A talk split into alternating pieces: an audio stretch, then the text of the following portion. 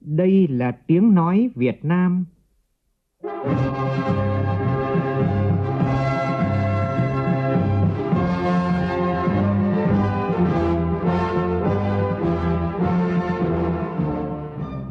là tiếng nói Việt Nam, phát thanh từ Hà Nội, thủ đô nước Cộng hòa xã hội chủ nghĩa Việt Nam.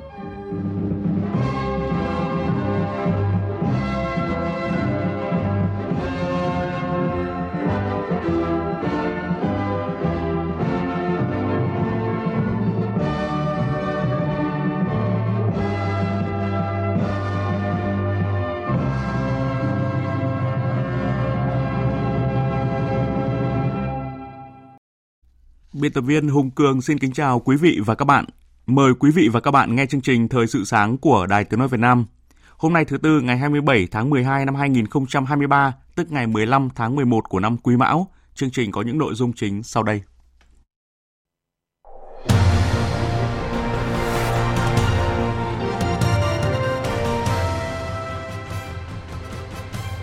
Hôm nay, Ủy ban Kiểm tra Trung ương tổ chức hội nghị toàn quốc triển khai công tác kiểm tra giám sát của Đảng năm 2024.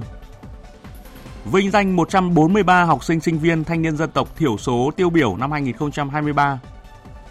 Lãi suất tiết kiệm xuống đáy, giá vàng lên đỉnh, các chuyên gia kinh tế có những nhận định dự báo như thế nào? Trong phần tin quốc tế, lực lượng Houthi tiếp tục tấn công tàu thương mại ở Biển Đỏ bất chấp việc thành lập lực lượng hàng hải đặc biệt nhằm bảo vệ an ninh khu vực. Nhật Bản thuê tài xế nước ngoài giải quyết tình trạng thiếu lao động trong ngành vận tải.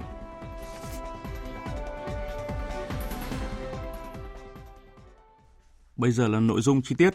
Thưa quý vị và các bạn, tối qua tại khu di sản văn hóa và thiên nhiên thế giới quần thể danh thắng Tràng An, tỉnh Ninh Bình, long trọng tổ chức lễ khai mạc Festival Ninh Bình Tràng An năm 2023 với chủ đề Sắc màu di sản, hội tụ và lan tỏa. Phó Chủ tịch nước Võ Thị Ánh Xuân dự và phát biểu tại chương trình. Phản ánh của phóng viên Việt Cường. Phát biểu khai mạc, Chủ tịch tỉnh Ninh Bình Phạm Quang Ngọc nêu rõ, đây là một hoạt động văn hóa có ý nghĩa rất quan trọng, khẳng định nỗ lực và năng lực của Ninh Bình trong tổ chức sự kiện văn hóa có quy mô lớn. Lựa chọn chủ đề năm 2023 là sắc màu di sản, hội tụ và lan tỏa. Ninh Bình hướng đến mục tiêu xây dựng thương hiệu lễ hội riêng, có tính chất thường niên, thu hút, mở rộng các hoạt động giao lưu văn hóa trong nước, quốc tế. Tại lễ khai mạc, Phó Chủ tịch nước Võ Thị Ánh Xuân cho rằng xác định văn hóa là nguồn lực quan trọng hàng đầu, du lịch là thế mạnh nổi trội.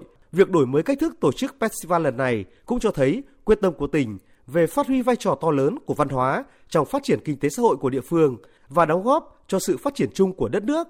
Bảo tồn và phát huy các giá trị di sản văn hóa của các vùng miền, các dân tộc là nhiệm vụ rất quan trọng, góp phần thực hiện chỉ đạo của đồng chí Tổng Bí thư Nguyễn Phú Trọng tại hội nghị văn hóa toàn quốc. Đó là phải tiếp tục xây dựng, giữ gìn và phát triển nền văn hóa Việt Nam tiên tiến, đậm đà bản sắc dân tộc, thực sự là nền tảng tinh thần, động lực phát triển và soi đường cho quốc dân đi. Chương trình khai mạc festival được dàn dựng công phu, các yếu tố của sông, núi, âm nhạc, ánh sáng, công nghệ trình chiếu, mapping cùng nghệ thuật múa đương đại được hòa quyện tạo thành một bức tranh thủy mặc tuyệt đẹp, kể câu chuyện về lịch sử, văn hóa của vùng đất cố đô Hoa Lư Ninh Bình và tinh hoa sắc màu văn hóa của các vùng miền dọc theo chiều dài đất nước. Tối qua tại Hà Nội, Ủy ban Dân tộc chủ trì phối hợp cùng Bộ Giáo dục và Đào tạo, Trung ương Đoàn Thanh niên Cộng sản Hồ Chí Minh tổ chức chương trình tuyên dương 143 học sinh sinh viên thanh niên dân tộc thiểu số xuất sắc tiêu biểu lần thứ 10 năm 2023. Phó Thủ tướng Chính phủ Trần Lưu Quang dự và phát biểu tại lễ tuyên dương. Phóng viên Minh Hường thông tin. Tại lễ tuyên dương, các học sinh, sinh viên, thanh niên dân tộc thiểu số chia sẻ những câu chuyện về quá trình học tập, phấn đấu của bản thân. Em Vi Dương Phong, dân tộc Thái, học sinh lớp 12A1, trường Trung học phổ thông dân tộc nội trú tỉnh Nghệ An, chia sẻ câu chuyện về dự án làm vải thổ cẩm từ bẹ chuối và một số loài cây công nghiệp. Dự án này đã giúp em và các bạn mình đạt huy chương vàng và Special Award cuộc thi Olympic phát minh và sáng chế khoa học quốc tế tổ chức tại Hàn Quốc. Em sẽ cố gắng phát triển sản phẩm để giúp đỡ quê hương bản làng ngày càng giàu mạnh hơn và được nhiều người biết đến. Đồng thời là sau này sẽ cố gắng để giữ gìn và phát triển bản sắc dân tộc của mình ạ. Phát biểu tại lễ tuyên dương, Phó Thủ tướng Trần Lưu Quang cho biết Đảng và nhà nước ta đặc biệt quan tâm đầu tư phát triển kinh tế xã hội vùng dân tộc thiểu số và miền núi. Tuy nhiên do xuất phát điểm thấp cùng những khó khăn hạn chế mang tính đặc thù, nên vùng dân tộc thiểu số và miền núi vẫn chưa thoát khỏi tình trạng chậm phát triển. Vì vậy, Phó Thủ tướng mong muốn các em tiếp tục phát huy để góp phần sớm đưa vùng dân tộc thiểu số và miền núi thoát khỏi khó khăn chậm phát triển. Các bạn học sinh, sinh viên, thanh niên xuất sắc tiêu biểu được tuyên dương ngày hôm nay đã đạt được những thành tích rất đáng trân trọng, tự hào. Nhưng đây mới là kết quả ban đầu. Chúng tôi mong muốn rằng các em, các bạn không thỏa mãn bằng lòng mà cần nỗ lực, phấn đấu, trao dồi kiến thức, kỹ năng, rèn luyện, tu dưỡng đạo đức để trở thành những người cán bộ giỏi, những người có tri thức, có kỹ năng trở về xây dựng làng bản quê hương mình. Sáng nay tại Hà Nội, Ủy ban Kiểm tra Trung ương tổ chức hội nghị toàn quốc tổng kết công tác kiểm tra giám sát Đảng năm 2023, triển khai nhiệm vụ của năm 2024. Thưa quý vị, trong hơn nửa nhiệm kỳ, ngành kiểm tra của Đảng đã hoàn thành khối lượng lớn công việc khó, nhạy cảm, phức tạp. Việc kiểm tra, xác minh, kết luận những vi phạm của tổ chức Đảng, đảng viên, xử lý kỷ luật và đề nghị cấp có thẩm quyền kỷ luật nhiều cán bộ vi phạm, qua đó đã góp phần làm trong sạch, nâng cao chất lượng đội ngũ cán bộ đảng viên và được nhân dân đồng tình ủng hộ. Ghi nhận của phóng viên Lại Hoa. Trong nửa đầu nhiệm kỳ, hơn 1.000 tổ chức đảng và gần 52.000 đảng viên đã bị thi hành kỷ luật, tăng gấp 2 lần về số tổ chức đảng và hơn 1,5 lần về số đảng viên so với cùng kỳ của nhiệm kỳ trước. Trong đó có gần 100 cán bộ diện Trung ương quản lý. Những vụ việc nổi cộm tồn động nhiều năm được Ủy ban Kiểm tra Trung ương xác minh công phu kết luận khách quan, công tâm, rõ người, rõ việc – để công tác kiểm tra giám sát ngày càng phát huy vai trò vị trí quan trọng, thực sự là thanh bảo kiếm trong xây dựng chỉnh đốn đảng thì yêu cầu đặt ra ngày càng cao đối với những người làm công tác kiểm tra, giám sát của Đảng. Ông Hà Trung Ký, nguyên chủ nhiệm Ủy ban Kiểm tra tỉnh ủy Đắk Nông và ông Phan Xuân Lĩnh, nguyên chủ nhiệm Ủy ban Kiểm tra tỉnh Đắk Lắk cho rằng phải làm cho mình đang sạch liêm khiết thì mình làm tốt vào nhiệm vụ của kiểm tra và giám sát thi hành kỷ luật đảng đây là một yêu cầu ờ, đối với cán bộ làm công tác kiểm tra. Phải rèn luyện bản lĩnh đạo đức phẩm chất rèn luyện năng lực thì mới làm được tốt công tác kiểm tra của mình. Những người làm công tác kiểm tra thì phải luôn luôn trau dồi đạo đức phẩm chất học tập quyết đoán quyết tâm nâng cao các biện pháp nghiệp vụ. Thanh bảo kiếm ở đây sắc bén sử dụng nó trong cái quá trình thực hiện công tác kiểm tra giám sát của đảng. Trong hơn nửa nhiệm kỳ Đại hội 13, ngành kiểm tra Đảng đã góp phần quan trọng đáp ứng yêu cầu của công tác xây dựng chỉnh đốn Đảng, qua đó củng cố tăng cường niềm tin của nhân dân đối với Đảng, nâng cao bản lĩnh, uy tín, năng lực cầm quyền và lãnh đạo đất nước của Đảng ta. Tiếp tục chương trình làm việc ngày hôm nay, Đại hội đại biểu toàn quốc Hội nông dân Việt Nam khóa 8 tiến hành phiên bế mạc. Trước đó chiều tối qua, đại hội công bố kết quả bầu cử, có 111 đại biểu đã trúng cử vào ban chấp hành nhiệm kỳ mới. Thay mặt đoàn Chủ tịch đại hội, Chủ tịch Hội nông dân Việt Nam Lương Quốc Đoàn cho biết, trong số 119 ủy viên Ban chấp hành Trung ương Hội nông dân Việt Nam khóa 8, đại hội bầu ra 111 đồng chí, sau đó sẽ bổ sung 8 ủy viên vào thời gian thích hợp. Tối qua, Ban chấp hành khóa mới đã tiến hành họp hội nghị lần thứ nhất bầu ủy viên Ban Thường vụ, Chủ tịch và Phó Chủ tịch Ban chấp hành Trung ương Hội. Những thông tin sẽ được công bố trong phiên bế mạc. Theo Cục Đầu tư nước ngoài, Bộ Kế hoạch và Đầu tư, tính đến nay, tổng vốn đăng ký cấp mới, điều chỉnh và góp vốn mua cổ phần của nhà đầu tư nước ngoài đạt 36,6 tỷ đô la Mỹ, tăng 32% so với cùng kỳ năm 2022. Đây là mức kỷ lục từ trước đến nay. Tin của phóng viên Xuân Lan. Theo Cục Đầu tư nước ngoài, vốn đầu tư nước ngoài tiếp tục tập trung nhiều vào các tỉnh thành phố có nhiều lợi thế trong thu hút đầu tư nước ngoài, có cơ sở hạ tầng tốt, nguồn nhân lực ổn định, nỗ lực cải cách thủ tục hành chính và năng động trong công tác xúc tiến đầu tư như thành phố Hồ Chí Minh, Hải Phòng, Quảng Ninh, Bắc Giang, Thái Bình, Hà Nội, Bắc Ninh, Nghệ An, Bình Dương, Đồng Nai. Riêng 10 địa phương này đã chiếm tới 78,6% số dự án mới và 74,4% số vốn của cả nước trong năm 2023. Thu hút vốn đầu tư nước ngoài năm nay đã có nhiều khởi sắc. Tuy nhiên, để thu hút dòng vốn FDI có chất lượng trong thời gian tới, Việt Nam cần thực thi nhiều giải pháp hiệu quả như nâng cao chất lượng hiệu quả công tác quy hoạch, gắn quy hoạch với tái cơ cấu kinh tế, đổi mới mô hình tăng trưởng, vân vân. Thưa quý vị, lãi suất tiền gửi ngân hàng đang liên tục điều chỉnh giảm xuống mức thấp kỷ lục, trong khi đó giá vàng tại thị trường trong nước lại biến động liên tục tăng mạnh. Vậy dòng tiền sẽ chảy vào đâu và các chuyên gia có những nhìn nhận gì về diễn biến này? Trong ngày hôm qua, đã có những ngân hàng đưa lãi suất huy động ngắn hạn xuống còn 1,9%, trong khi các kỳ hạn khác dài ngày hơn cũng dao động từ mức 2,2% đến 5,3%. Trái ngược với lãi suất ngân hàng, giá vàng trong nước mấy ngày gần đây lại có diễn biến tăng mạnh. Đáng chú ý, giá vàng SJC niêm yết tại công ty vàng bạc đá quý Sài Gòn ngày hôm qua đã đạt đỉnh ở mức là 80 triệu 400 nghìn đồng một lượng. Theo các chuyên gia, giá vàng trong nước hiện chịu tác động của nhiều yếu tố do tình hình tỷ giá giữa đồng Việt Nam với đô la Mỹ và xu hướng giá vàng thế giới và nhu cầu ở trong nước. Trong nước, trong bối cảnh thị trường chứng khoán lên xuống bấp bênh, lãi suất ngân hàng giảm quá sâu, giao dịch bất động sản chững lại, khó tránh khỏi việc dòng tiền chuyển dịch vào vàng. Mặt khác, dịp cuối năm cũng là lúc nhu cầu mua sắm vàng tăng cao phục vụ lễ Tết cưới hỏi kéo theo giá vàng tăng đột biến. Về dự báo giá vàng thế giới có thể sẽ hạ nhiệt ngay sau kỳ nghỉ Tết dương lịch 2024 do các nhà đầu tư có xu hướng bán vàng ra để lấy tiền đầu tư sản xuất. Điều này khiến giá vàng thế giới chững lại, thậm chí xuống quanh mốc 2.000 đô la Mỹ một ounce. Giá vàng trong nước theo đó cũng sẽ hạ nhiệt nhưng có độ trễ hơn. Về lãi suất, báo cáo của công ty cổ phần chứng khoán VN Direct nhận định lãi suất tiền gửi kỳ hạn 12 tháng sẽ duy trì ở mức khoảng 5% một năm từ cuối năm 2023 đến cuối năm 2024. Kỳ vọng lãi suất cho vay tiếp tục duy trì xu hướng giảm trong những tháng tới còn lại của năm nhờ chi phí vốn của các ngân hàng thương mại giảm nhanh. Hôm nay, Tòa án Quân sự Thủ đô Hà Nội sẽ mở phiên tòa xét xử sơ thẩm 7 bị cáo trong vụ án xảy ra tại Công ty Cổ phần Công nghệ Việt Á và Học viện Quân y. Tin của phóng viên Đình Hiếu. 7 bị cáo trong vụ án này bị Viện Kiểm sát Quân sự Trung ương truy tố về các tội lợi dụng chức vụ quyền hạn trong khi thi hành công vụ, vi phạm quy định về đấu thầu gây hậu quả nghiêm trọng. Trong đó có Trịnh Thanh Hùng, cựu cán bộ Bộ Khoa học Công nghệ, hai người của công ty cổ phần công nghệ Việt Á là Phan Quốc Việt, Tổng Giám đốc và Vũ Đình Hiệp, Phó Tổng Giám đốc. Những bị cáo còn lại đều thuộc Học viện Quân y gồm Hồ Anh Sơn, cựu Phó Giám đốc Viện Nghiên cứu Y Dược học Quân sự, Nguyễn Văn Hiệu, cựu trưởng phòng Phòng trang bị vật tư, Ngô Anh Tuấn, cựu trưởng phòng Phòng Tài chính, Lê Trường Minh, cựu trưởng ban Ban hóa dược Phòng trang bị vật tư.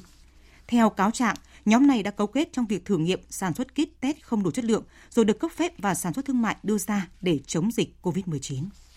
Tổng cục Dự trữ Nhà nước thông tin năm 2023, các cơ quan quản lý hàng dự trữ quốc gia đã tổ chức xuất cấp kịp thời những mặt hàng thiết yếu như là lương thực, vật tư, thiết bị hạt giống, vaccine, hóa chất sát trùng để hỗ trợ khắc phục hậu quả thiên tai, phòng chống dịch bệnh, giáp hạt, thiếu đói lương thực, đảm bảo an sinh xã hội và các nhiệm vụ đột xuất khác. Tổng giá trị hàng xuất cấp đạt trên 1.500 tỷ đồng và tạm xuất hàng với giá trị khoảng 31 tỷ đồng. Các đơn vị liên quan vừa tổ chức hội thảo đánh giá hiệu quả hoạt động truyền thông đường dây tư vấn can thiệp hỗ trợ khẩn cấp 1900 545559 bảo vệ trẻ em tại khu vực thành phố Hồ Chí Minh. Thông tin cho biết, năm 2023, tổng đài tiếp nhận 282 ca. Ba năm gần đây, số các tiếp nhận qua hotline tăng lên theo từng năm. Tại hội thảo, nhiều đại biểu cho rằng số hotline 1900 545559 dài khó nhớ và là số dịch vụ nên người dân gọi đến bị mất cước phí. Có ý kiến đề nghị cần có thêm kinh phí hỗ trợ ban đầu đối với các ca khẩn cấp như trẻ bị bạo hành, xâm hại.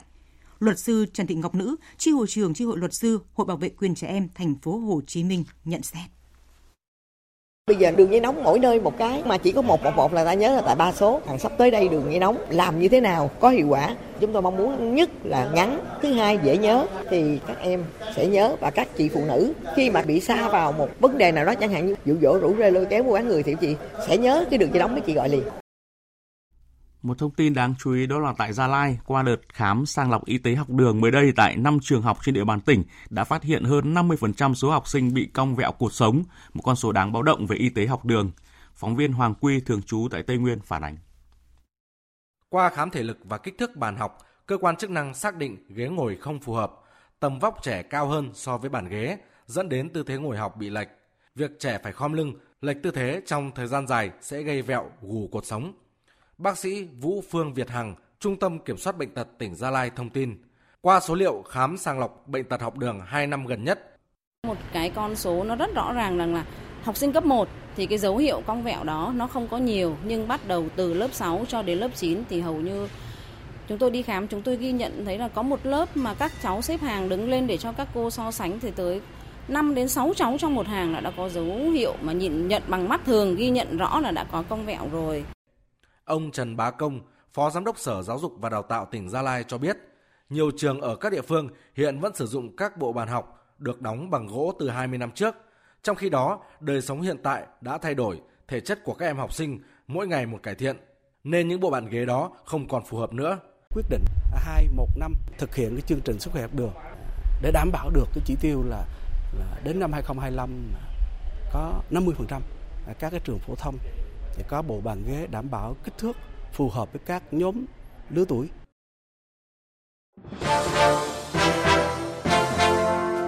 Phòng cháy chữa cháy để bảo vệ chính mình và toàn xã hội. Phòng cháy chữa cháy để bảo vệ chính mình và toàn xã hội.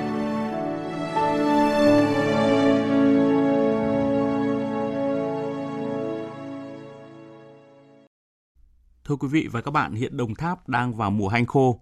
Để phục vụ nhu cầu mua sắm của người dân dịp Tết cuối năm và Tết Nguyên đán, các hộ tiểu thương nhập hàng hóa nhiều về các chợ và các hộ kinh doanh, từ đó tiềm ẩn nguy cơ cháy nổ cao.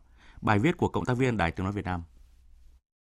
Nhằm hạn chế đến mức thấp nhất các vụ cháy nổ xảy ra trên địa bàn từ nay đến Tết Nguyên đán, Phòng Cảnh sát Phòng cháy, chữa cháy và Cứu nạn Cứu hộ Công an Đồng Tháp đã phối hợp với công an các địa phương tổ chức kiểm tra lực lượng phòng cháy chữa cháy dân phòng, phòng cháy chữa cháy cơ sở trên địa bàn tỉnh. Thượng tá Nguyễn Văn Xu, Phó trưởng phòng Cảnh sát phòng cháy chữa cháy và cứu nạn cứu hộ Công an tỉnh Đồng Tháp cho biết. Phòng Cảnh sát phòng cháy chữa cháy và cứu nạn cứu hộ cũng đã chủ động phối hợp với các sở ngành địa phương tổ chức thành lập các đoàn kiểm tra đối với hộ gia đình là nhà ở kết hợp sản xuất kinh doanh hàng hóa, các cơ sở kinh doanh hàng hóa, cơ sở có nguy cơ cháy nổ cao.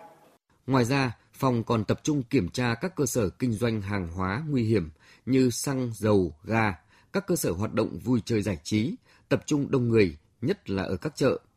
Ông Lê Thanh Tâm, Phó Ban Quản lý chợ và Dịch vụ Công cộng thành phố Hồng Ngự, nói. Ban quản lý chợ và kiểm tra cái hệ thống điện rồi kiểm tra cái bảo dưỡng cái định kỳ các cái thiết bị chữa cháy. Anh Võ Thanh Tuấn, một tiểu thương chia sẻ.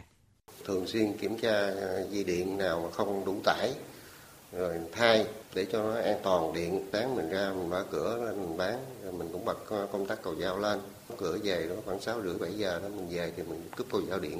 Để ngăn ngừa các tai nạn về cháy nổ trong dịp Tết, Phòng Cảnh sát Phòng cháy chữa cháy và Cứu nạn Cứu hộ phối hợp với công an các huyện, thành phố đẩy mạnh công tác tuyên truyền, nâng cao nhận thức người đứng đầu cơ quan đơn vị, doanh nghiệp và người dân trong công tác phòng cháy chữa cháy.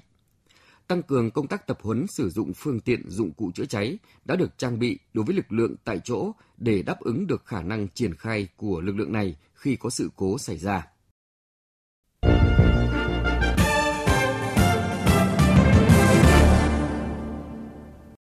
Chuyển sang phần tin quốc tế, Tối qua, một vụ nổ đã xảy ra tại gần Đại sứ quán Israel ở New Delhi của Ấn Độ. Bộ Ngoại giao Israel cho biết tất cả nhân viên đại sứ quán đều an toàn sau vụ nổ và chính quyền Israel đang hợp tác với các đối tác Ấn Độ để điều tra nguyên nhân vụ nổ. Cách đây 2 năm, một vụ nổ bên ngoài đại sứ quán Israel ở New Delhi đã làm hư hại ô tô nhưng cũng không gây thương tích. Ngày hôm qua, lực lượng phiến quân Houthi ở Yemen tuyên bố đã sử dụng tên lửa hải quân nhằm mục tiêu vào một con tàu ở Biển Đỏ, đồng thời phóng máy bay không người lái về phía Israel để thể hiện sự ủng hộ đối với người dân giải Gaza. Phóng viên Đài Tiếng Nói Việt Nam theo dõi khu vực Trung Đông thông tin. Người phát ngôn quân sự của nhóm Houthi cho biết nhóm này đã tiến hành một cuộc tấn công sử dụng tên lửa hải quân nhằm vào một tàu thương mại ở Biển Đỏ đang hướng tới Israel. Vụ tấn công xảy ra trong bối cảnh nhóm Houthi tiếp tục nhằm vào các tàu qua khu vực này bất chấp việc Mỹ tuyên bố thành lập lực lượng hải quân đa quốc gia với tên gọi Người bảo vệ thịnh vượng nhằm đảm bảo an ninh hàng hải. Người phát ngôn của Houthi cho biết thêm, nhóm này đã tấn công tàu thương mại sau khi con tàu này phớt lờ ba tín hiệu cảnh báo được đưa ra. Bên cạnh đó, nhóm Houthi cũng xác nhận về việc phóng các máy bay không người lái hướng tới các mục tiêu quân sự ở thành phố Eilat, miền nam Israel. Theo Bộ Quốc phòng Mỹ, lực lượng Houthi đã tiến hành hơn 100 cuộc tấn công bằng máy bay không người lái và tên lửa nhắm vào các tàu thương mại của hơn 35 quốc gia. Việc tiếp diễn các cuộc tấn công tàu thuyền ở Biển Đỏ khiến tuyến vận tải hàng hải quan trọng, trung chuyển khoảng 12% thương mại toàn cầu, phải đối mặt với nhiều rủi ro.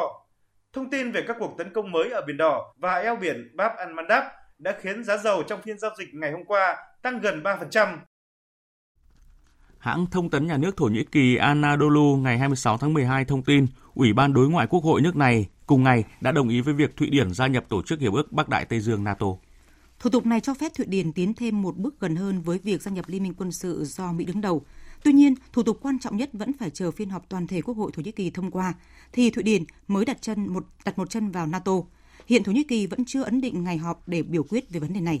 Trước đó, Tổng thống Thổ Nhĩ Kỳ Tayyip Erdogan đã cố gắng trì hoãn nỗ lực của Thụy Điển nhằm gia nhập NATO khi cáo buộc Stockholm dung dưỡng các nhà hoạt động người quốc và Ankara quy kết là khủng bố.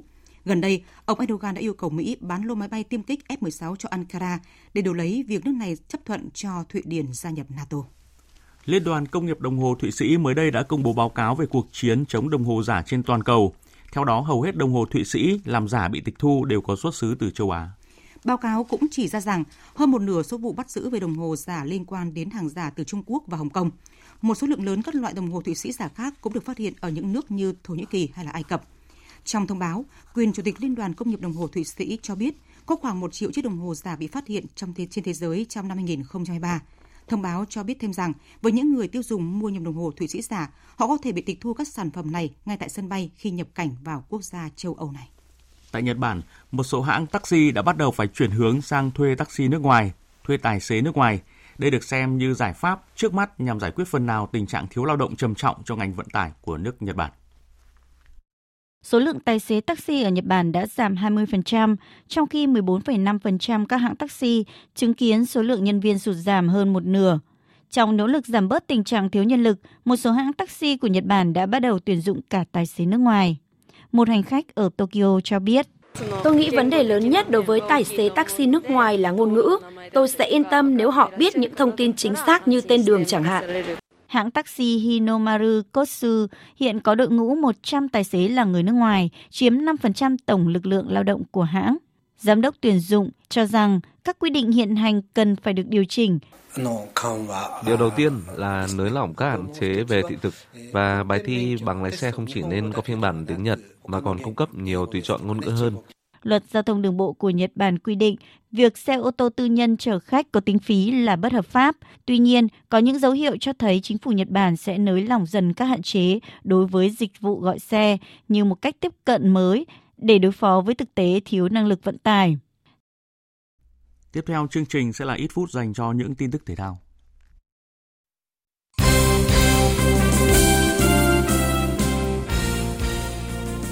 Quý vị, trong khuôn khổ vòng 8 V-League 2023-2024, tối qua trên sân vận động thống nhất, câu lạc bộ Hồng Lĩnh Hà Tĩnh đã có chiến thắng quan trọng trước đội bóng chủ nhà Thành phố Hồ Chí Minh với tỷ số là 1-0.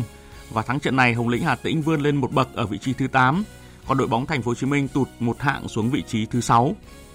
Cũng trong tối qua, Khánh Hòa gặp Sông Lam Nghệ An tại sân vận động 19 tháng 8 ở Nha Trang, Khánh Hòa. Dù được thi đấu trên sân nhà, nhưng người hâm mộ của đội bóng phố biển phải ra về trong nuối tiếc khi tỷ số chung cuộc đã để thua 0-1 đội khách. Thắng trận này, Sông Lam Nghệ An có 9 điểm, còn Khánh Hòa có 6 điểm. Còn ở một trận đấu khác, câu lạc bộ Công an Hà Nội đã trở lại mạch thắng khi đánh bại Bình Dương với tỷ số là 3-0. Đây là trận đấu mà Công an Hà Nội vừa sa thải huấn luyện viên Gong Oh Kyun. Chiến thắng giúp nhà đương kim vô địch tạm vươn lên hạng tư trên bảng xếp hạng. Còn tiếp theo sẽ là kết quả một số trận đấu bóng đá quốc tế diễn ra đêm qua. Tại giải ngoại hạng Anh, Manchester United có chiến thắng 3-2 trước Aston Villa. Burnley để thua Liverpool với tỷ số 0-2. Bournemouth thắng Fulham 3-0. Sheffield United để thua Luton Town với tỷ số là 2-3. Còn Newcastle United để thua Nottingham Forest với tỷ số là 1-3.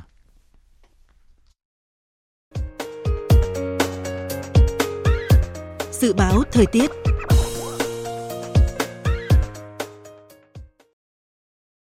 Phía Tây Bắc Bộ ngày nắng đêm không mưa, sáng sớm có nơi có sương mù, gió nhẹ, trời rét, có nơi rét đậm, nhiệt độ từ 10 đến 23 độ, có nơi dưới 5 độ. Phía Đông Bắc Bộ ngày nắng đêm không mưa, sáng sớm có sương mù nhẹ, trời rét, vùng núi rét đậm, nhiệt độ từ 12 đến 23 độ, vùng núi cao có nơi dưới 8 độ. Khu vực từ Thanh Hóa đến Thừa Thiên Huế, phía Bắc ngày nắng đêm không mưa, sáng sớm có nơi có sương mù nhẹ, phía Nam có mưa rào rải rác, trời rét, nhiệt độ từ 14 đến 24 độ. Khu vực từ Đà Nẵng đến Bình Thuận, phía Bắc có mưa, mưa rào rải rác, phía Nam ngày nắng, đêm có mưa vài nơi, nhiệt độ từ 19 đến 31 độ. Tây Nguyên và Nam Bộ ngày nắng, đêm có mưa rào vài nơi, nhiệt độ từ 18 đến 33 độ. Khu vực Hà Nội ngày nắng đêm không mưa, sáng sớm có sương mù nhẹ, trời rét, nhiệt độ từ 13 đến 24 độ. Dự báo thời tiết biển, Bắc và Nam Vịnh Bắc Bộ không mưa, tầm nhìn xa trên 10 km, gió Đông Bắc cấp 4, cấp 5. Vùng biển từ Quảng Trị đến Quảng Ngãi có mưa vài nơi, tầm nhìn xa trên 10 km, gió Đông Bắc cấp 5. Vùng biển từ Bình Định đến Ninh Thuận, vùng biển từ Bình Thuận đến Cà Mau, khu vực Bắc Biển Đông, Khu vực quần đảo Hoàng Sa thuộc thành phố Đà Nẵng có mưa rào vài nơi, tầm nhìn xa trên 10 km, gió đông bắc cấp 6, có lúc cấp 7, giật cấp 8, cấp 9, biển động mạnh. Vùng biển từ Cà Mau đến Kiên Giang và Vịnh Thái Lan có mưa rào và rông vài nơi, tầm nhìn xa trên 10 km, gió đông bắc cấp 4, cấp 5. Khu vực giữa Biển Đông có mưa rào và rông vài nơi, tầm nhìn xa trên 10 km, gió Đông Bắc cấp 5, riêng vùng biển phía Tây có lúc cấp 6, giật cấp 7, cấp 8, biển động. Khu vực Nam Biển Đông, khu vực quần đảo Trường Sa thuộc tỉnh Khánh Hòa có mưa rào và rông rải rác, tầm nhìn xa trên 10 km, giảm xuống từ 4 đến 10 km trong mưa, gió Đông Bắc cấp 5, có lúc cấp 6, giật cấp 7. Riêng vùng biển phía Tây cấp 6, có lúc cấp 7, giật cấp 8, cấp 9, biển động mạnh. Vừa rồi là những thông tin dự báo thời tiết. Bây giờ chúng tôi tóm lược một số tin chính vừa phát trong chương trình.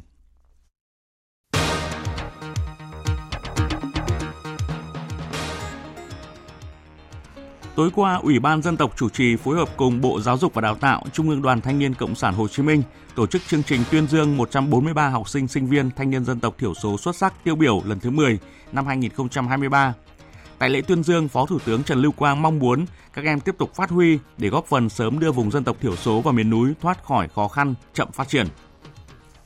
Lãi suất tiền gửi ngân hàng đang liên tục điều chỉnh giảm xuống mức thấp kỷ lục, trong khi đó giá vàng tại thị trường trong nước lại biến động liên tục tăng mạnh. Theo các chuyên gia, giá vàng thế giới có thể sẽ hạ nhiệt ngay sau kỳ nghỉ Tết Dương lịch 2024 và giá vàng trong nước theo đó cũng sẽ hạ nhưng có độ trễ hơn về lãi suất, dự báo tiền gửi kỳ hạn 12 tháng sẽ duy trì ở mức thấp khoảng 5% một năm từ cuối năm 2023 đến cuối năm 2024. Kỳ vọng lãi suất cho vay tiếp tục duy trì xu hướng giảm. Tối qua, một vụ nổ đã xảy ra ở gần Đại sứ quán Israel ở New Delhi của Ấn Độ. Bộ Ngoại giao Israel cho biết tất cả nhân viên đại sứ quán đều an toàn sau vụ nổ và chính quyền Israel đang hợp tác với các đối tác Ấn Độ để điều tra nguyên nhân vụ nổ. Ngày hôm qua, lực lượng phiến quân Houthi ở Yemen tuyên bố đã sử dụng tên lửa hải quân nhắm vào mục tiêu vào một con tàu ở Biển Đỏ. Vụ tấn công xảy ra trong bối cảnh nhóm Houthi tiếp tục nhằm vào tàu thuyền qua khu vực này, bất chấp việc Mỹ tuyên bố thành lập lực lượng hải quân đa quốc gia với tên gọi Người bảo vệ thịnh vượng nhằm đảm bảo an ninh hàng hải. Theo Bộ Quốc phòng Mỹ, lực lượng Houthi đã tiến hành hơn 100 cuộc tấn công bằng máy bay không người lái và tên lửa nhằm vào các tàu thương mại của 35 quốc gia.